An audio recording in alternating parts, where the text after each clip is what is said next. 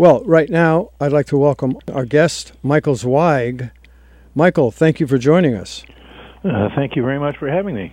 Always great to have you. And um, just to remind folks, Michael is an economist, he's a labor historian, professor emeritus at Stony Brook University. He's an activist, he's an author of numerous books and articles, including The Working Class Majority America's Best Kept Secret and What's Class Got to Do with It. Michael, I understand you're working on a new project. Perhaps you will reveal it if you care to tonight. I am dying to know the title. I love your titles. So well, it's uh, this title is is uh, called "Pass It On: A Contribution to Intergener- Intergenerational Learning uh, for Social Justice." And the idea is to convey to a young generation of activists who are coming up all across the board in so many different areas, challenging the, you know the system or challenging capitalism, or promoting some democratic socialist or socialist ideas. Uh, I'm trying to convey to people uh, who are doing that how the system actually works and what it underlies it as an economy, as a structure of oppression, as a structure of exploitation, and how race and class uh, arise in the United States together, and and uh, you can't really do class politics without engaging race politics, and you can't do race uh, without doing class and engaging those things uh, somehow simultaneously, uh, each respecting the other uh, but also each understanding it's in relation with the other. So uh, that's what I'm trying to do, and um, it's written. It's 82,000 words, and I'm uh, tracking down a publisher if I can find one. I wish you great good luck on that. The book sounds amazing. Can't wait to read it. Well, Michael, we've invited you here again tonight, as we do whenever we have a question about labor history, labor economy, and the struggles of working ple- people to obtain their rights and uh, be able to uh, move forward toward uh, real victories. So, as I mentioned earlier to our listeners, uh, I encountered this article in uh, Huffington Post. Uh, the author is David Jamieson, and the title is Biden has a chance to boost unions with new labor board appointments, and that labor board being the National Labor Relations Board. So, among other things, we'd like you to assess the viability of his contention that a lot can be accomplished with a Democratic majority board. And uh, so that, you know, we're going to definitely deconstruct that a bit. But since we're talking about the National Labor Relations Board, which was formulated in 1936 during the New Deal, it would be, behoove us, I think, to tap your knowledge of the origins of that, what role it has played over the decades through the, the New Deal, the Depression, World War II, and then in, in the Cold War years following the passage of the Taft Hartley Act, which dealt a mortal blow to labor, and up into into the new uh, or the neoliberal era uh, when Ronald Reagan was elected. Let's start with the article.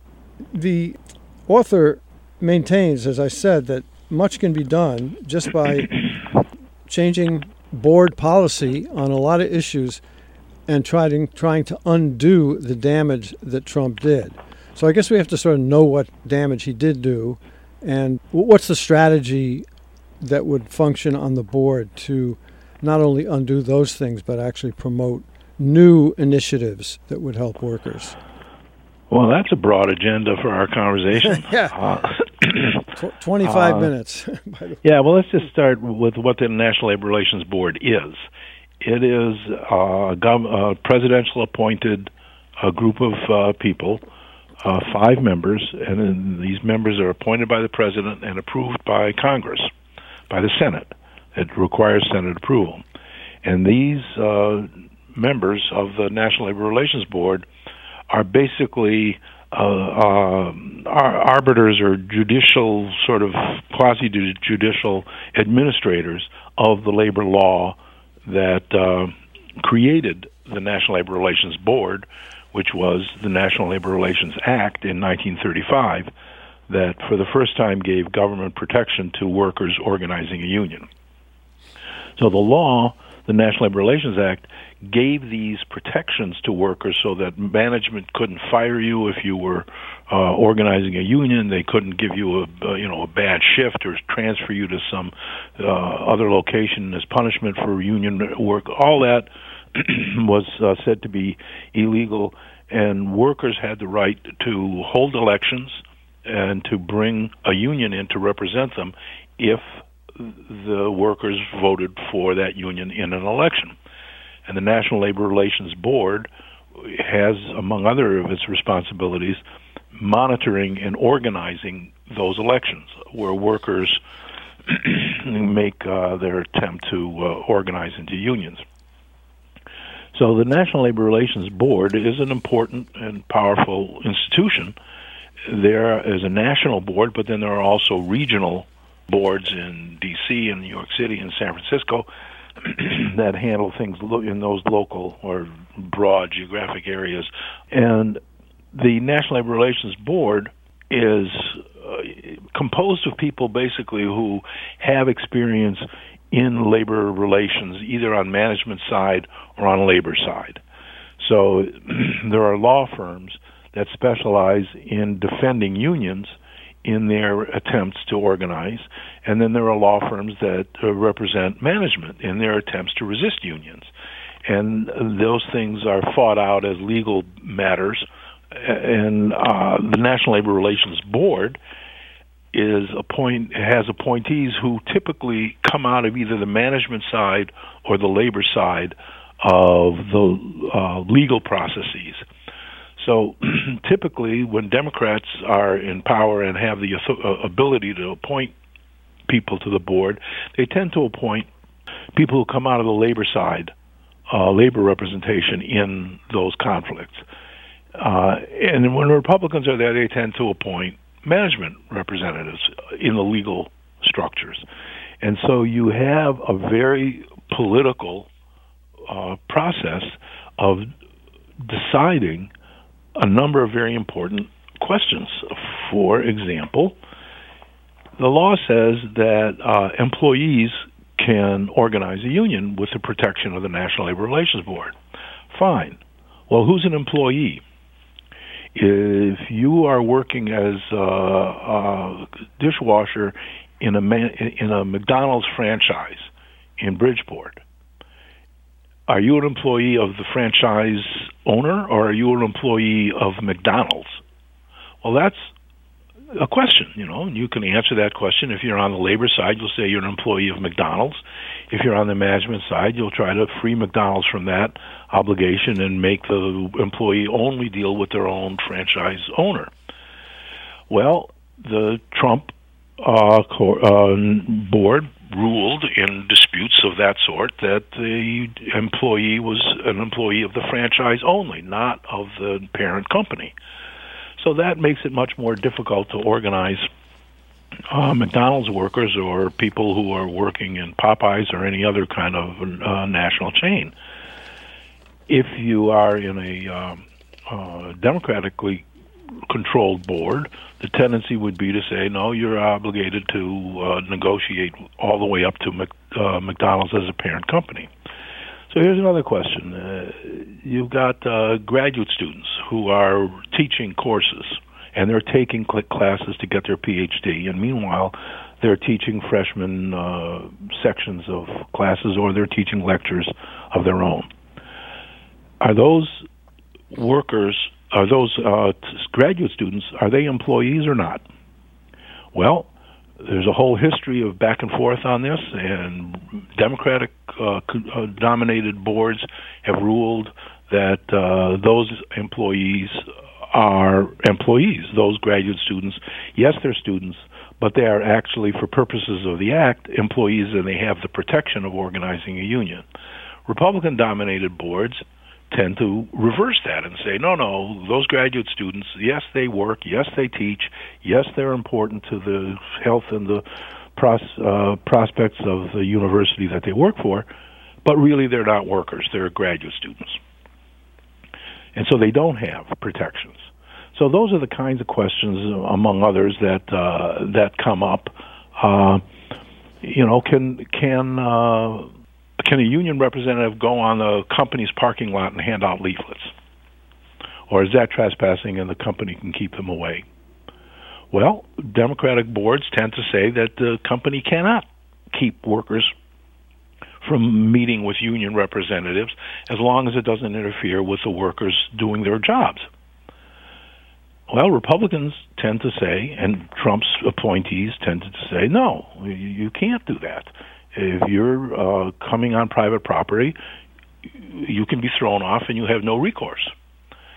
So, you know, there's a, a million kinds of things uh, of that sort that come up all the time. And the National Labor Relations Board ultimately decides those things and either gives workers a right to a union or doesn't.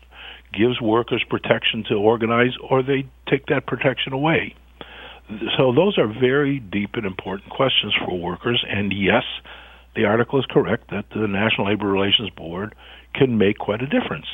And it will make a difference. Right now, uh, the board is uh, inherited from Trump is three to one Republicans.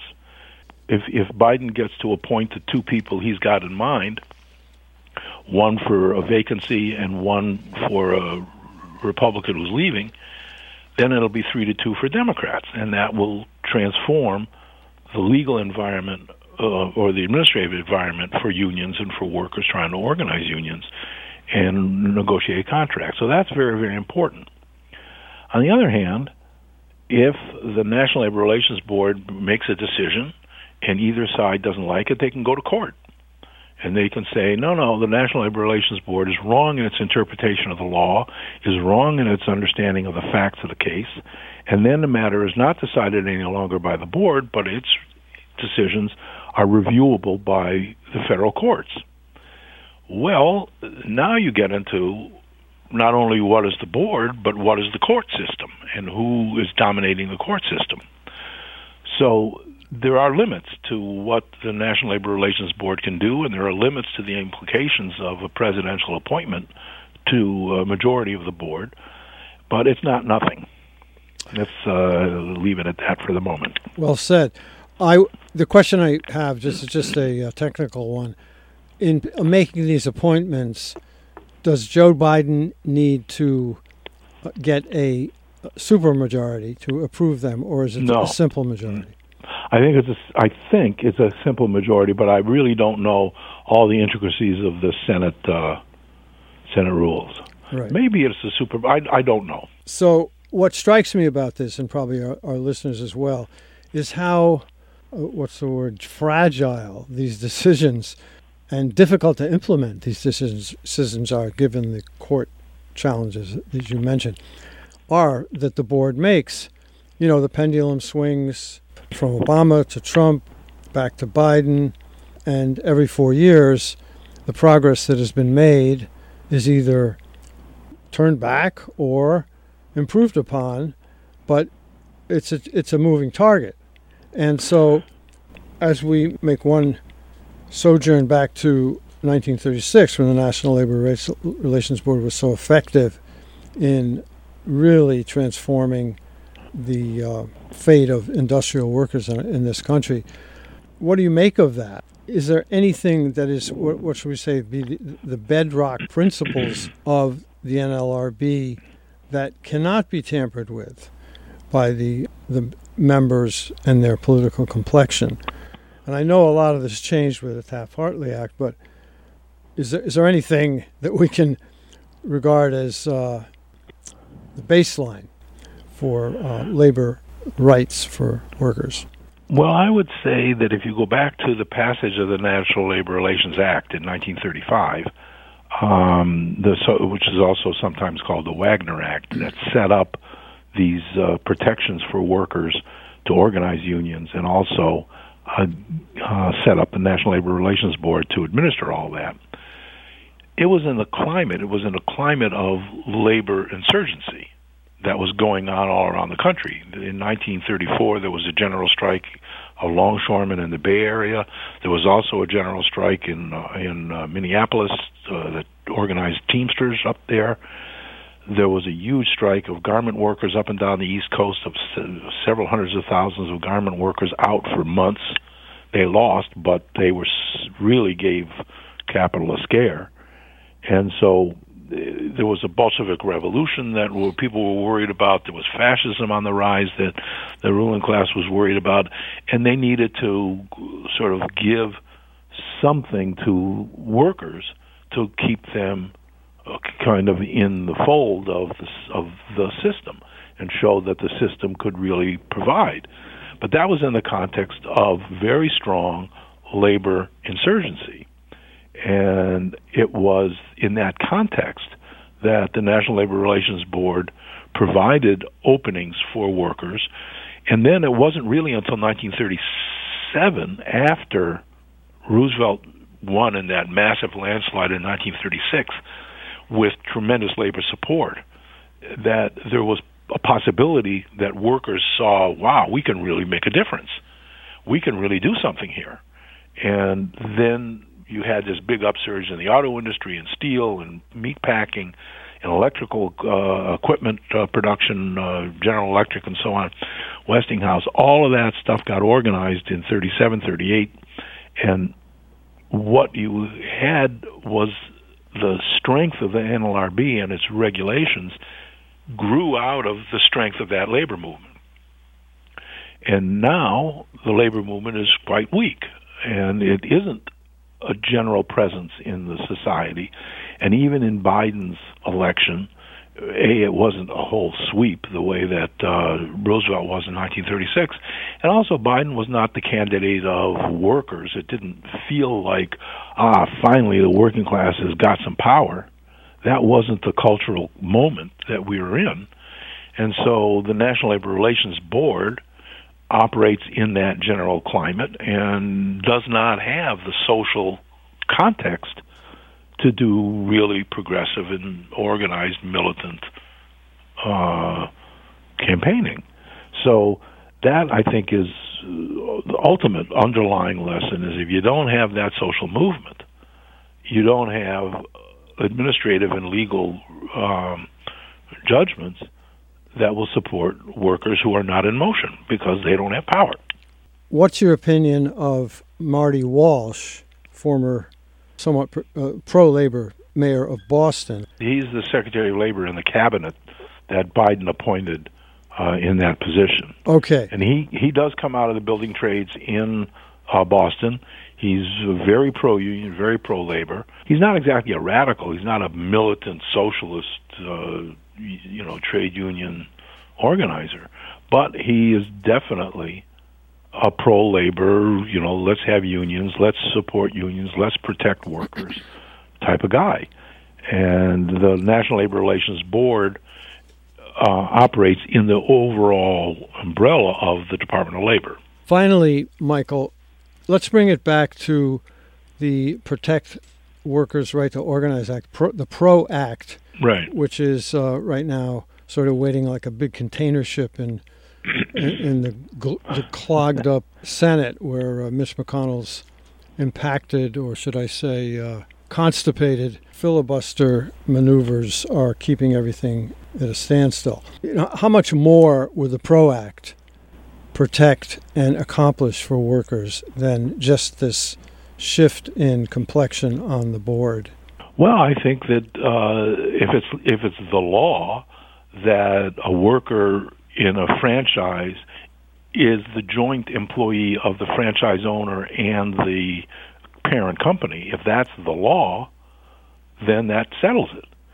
And the U.S. Supreme Court would probably have a hard time figuring out why that's unconstitutional. Maybe they could work their way around that. Maybe they would ultimately declare such a law a violation of the property rights of McDonald's. Who knows? But certainly having it be legislation and having it be the will of Congress signed by the president would give it a whole lot more weight and authority. And the National Labor Relations Board even a Republican board would not be able to uh, rule to the contrary because they're guided by the law. So that kind of thing, uh, I think, would be uh, very, very important uh, if the PRO Act ultimately passed. And there are a lot of elements of the PRO Act that uh, would be very beneficial and would structure and focus the rulings of the National Labor Relations Board because they would be constrained in their rulings by what the law says. Very good. And just want to remind listeners that I talked to Michael about the PRO Act several months ago. I think we were the first news outlet anywhere in the country to even mention it. Wow! Yeah, wow, good. Because I, I waited I waited for weeks for Democracy Now to talk about it and and Jacobin and all these other and took them took them three two or three weeks after our discussion to do it, and then it started to crop up on occasionally on Chris Hayes Good. on MSNBC. Well, you know, you're out there at the forefront of these discussions, uh, Richard, and it's uh, it's a great thing for uh, the listeners of WPKN to have that uh, uh, resource to be able to get into some of these questions. Michael, it's always a pleasure to have you on. Just to mention your new book, which is called Pass It On. Is that correct? Yeah, Pass It On. Pass It On. And pub date to be determined, but uh, looks like it's inevitable.